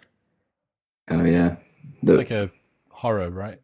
Yeah, the- is it with the the blind blindfolds pulled on? No, that was Sandra Bird Bullock. Box is that what it's called? Bird Box, really? with that that Hollywood's actress. Sandra Bullock? Yeah, that was Bird Box. A quiet place. So, G- A Quiet Place, very, very good idea, very well executed. And there's two films. I think they're coming out with a third one. Yeah, I feel like I can't, I can't give away too much of the story because it's, um, it gives it away. But, um, Quite old now, no. isn't it? The first one. Yeah, it is. I, in- fact, like it doesn't doesn't give it away because it's like it's revealed within quite a short time that there's these creatures on Earth that if you make a noise, they run over and kill you. Right. That's it. um, the the other one was a it was a Korean zombie film, but I can't for the life of me remember the name. It's based in like ancient Asia. There's a series based on it. If it's not ringing any bells, we'll come back to it. Nada. The other one I saw is the Superman film. The Man of Steel. film. Okay. So That's- not the that's- 1978 one. How old's this? This is from 2016ish. Okay. Very Twenty- good with Henry Cavill. Cavill. He once went into, he came into the physiotherapists that I was in, Human Garage in LA, as I was leaving. Oh really? You were like Oh, really? Henry? That's uh, Superman. Is he is he quite big? I imagine He's very big. He's yeah, it, it's funny actually seeing human. the difference between like the old Chris uh, Christopher Reeves Superman, where like now he looks like a, a triathlete, like a kind of guy who does you know recreational lifter, and now the modern Superman is just absolutely swole. Like just the accepted physiques that the kind of drift over the last few decades of what's considered the Superman physique. I think that's in Bigger, Stronger, Faster, the Chris He-Man. Bell film where he, he like shows like yeah He Man and like uh Action Man like over the G.I. years and Joe. what they look yeah what they look like now versus Oh, really? 30, 40 Everyone, years ago. everyone has been on a very, very high dose of testosterone yeah, permanently. sustained. Yes. Yeah. Big old cycle. Yeah. Did I But tell there- you? Did I tell you about the boys? Yeah. 'Cause I, I've just finished season two of the boys. I I tried I tried the first thirty minutes of it. oh, dude, give it, give it another, give it another crack. 'cause I've just finished Okay. season two, and it was fucking amazing. So if I've already talked about the boys, that's been the majority of my watching. Succession is I've watched the first episode of that after your suggestion. We must have done an episode. Yeah, we did a catch up Oh, we did a catch up. because I've I've now seen Squid Game, all of Squid Game. Okay, have you watched he- Kin? Did I bring up Kin? No, Oh, Kin. Kin is fucking awesome. So it's I want to say HBO production. Pretty sure it's a HBO production set in Ireland, Southern Ireland, and it's about this gangster family. It's very similar to Gangs of London. right. Very I really like. Very very similar to that. Slightly less um slick a little bit who's the dude that did the gentleman and snatch and stuff? Who's that? Guy Ritchie. yeah it's, it's a i was about to say lionel richie. It's a lot less lionel richie um but it's still the same nasty gangs fighting turf wars. It's kin kin just what it's you'll love it K I N. K-A-N. It's got Littlefinger from Game of Thrones in it. Um, Oh wow, it's got He's the, good. the cast's pretty legit. Yeah. awesome. What else have you been watching? Anything else? I watched something that started off as being like a I had like I don't know, I was like doing a bit of work. I wanted something kind of like background on and uh it started off as being fairly chill, like a documentary thing. Ended up being like one of the most harrowing things I've ever seen. Called it's on Amazon called just the sentence Dave not coming back. That's what it's called. Okay. So it's about a these like guys find these di- these guys could do like deep dives down like really long sort of tunnel networks and go as deep as they can, like hundreds of meters down. Recreationally. Yeah, and they did this dive and saw a body, came back up, and committed to like, and we're going to go back in two years' time and go. We're going to go get that body and retrieve it and bring it back up to the surface. So there's this huge like operation about how they're going to film it and how they're going to how they're going to carry a body up there because once you've gone that deep, go you go down in like 40 minutes, but coming back up is a 12 hour process with all the like to avoid the bends. And uh, what you see this bit on the trailers, this isn't spoiling it, but basically Dave is the guy who goes to get the, the body. And halfway through, a guy shows just a whiteboard that just says Dave not coming back on it, and it's all filmed. It's all there's footage of it all happening is and, real? stuff going. It's all real, and it's just like. Is this underwater caves? yeah. So they're in like big diving equipment, like oxygen tanks, Oh, horrible. but so claustrophobic. and like it's there's there's actual footage of very like uh, uh, yeah. So Wasn't I- it you I- that I- got us to watch that one about the guy that was uh, lost his lifeline off the bottom of the submarine? Oh yeah, last breath. yeah, Yeah, that was Similar sort- terrifying as well. sort of. But this, I thought was going to be like, because I quite like stuff like that, like Yes. extreme stuff, documentaries. Thought it was going to be a really easy chill watch, and I ended up having to like shut my laptop and like focus on it. And then I just watched it and just sort of sit there, being like, "Well, Intense. that was that was awful." But it's it's good watch. cool. like when those kids went missing in Thailand, in Chiang Rai, and then someone made a device to retrieve them, and then Elon Musk called him a pedo Yeah, because he was making one. Classic Elon. Because didn't that- Spa- SpaceX made like a or Tesla made something to go and get them? Oh, that was it. And then the diver said that's not going to work. No, no, no, no, no. Yeah, he went and got them.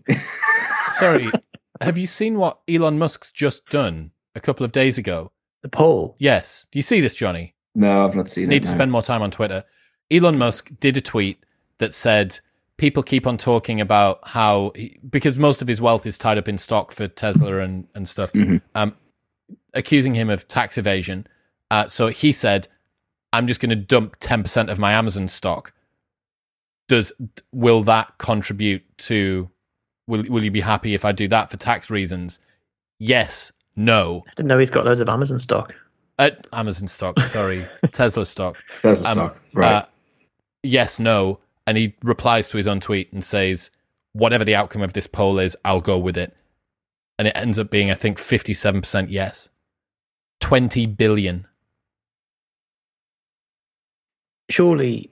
That's got it. Is that that must be illegal? No. Well, he can dump whatever he wants.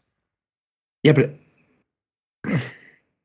But yeah, I see what you mean. Is is it market manipulation if the people choose? But he's not on the board anymore, is he?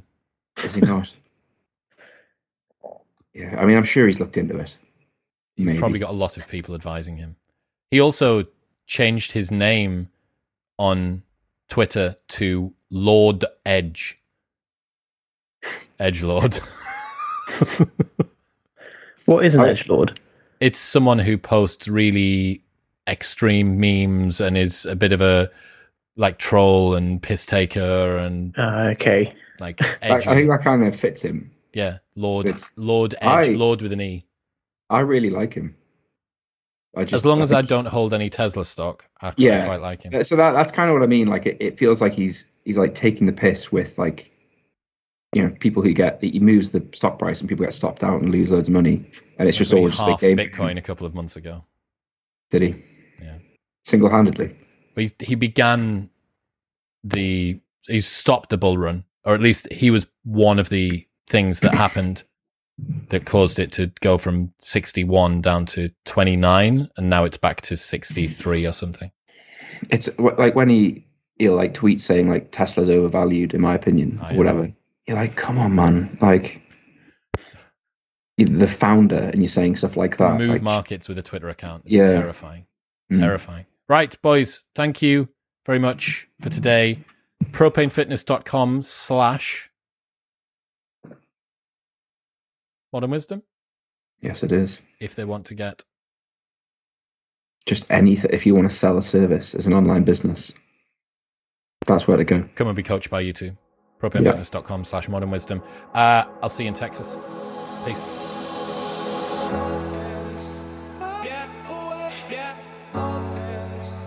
Thank you very much for tuning in. An hour and 45 minutes of life hacks. I hope that you are suitably appreciative. And if you are, hit the subscribe button. That would be that'd be a wonderful way to show your appreciation. Make sure that you are subscribed so you don't miss an episode every Monday, Thursday, and Saturday when it goes up. Also, don't forget you can get 20% off everything site wide from Reebok by going to reebok.co.uk and using the code MW20 at checkout. This is, you need a pair of Nano 11s in your life. Just buy them and you will not regret it. Reebok.co.uk and MW20.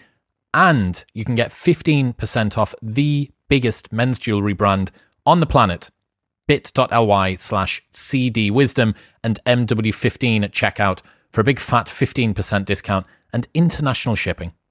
I'll see you next time.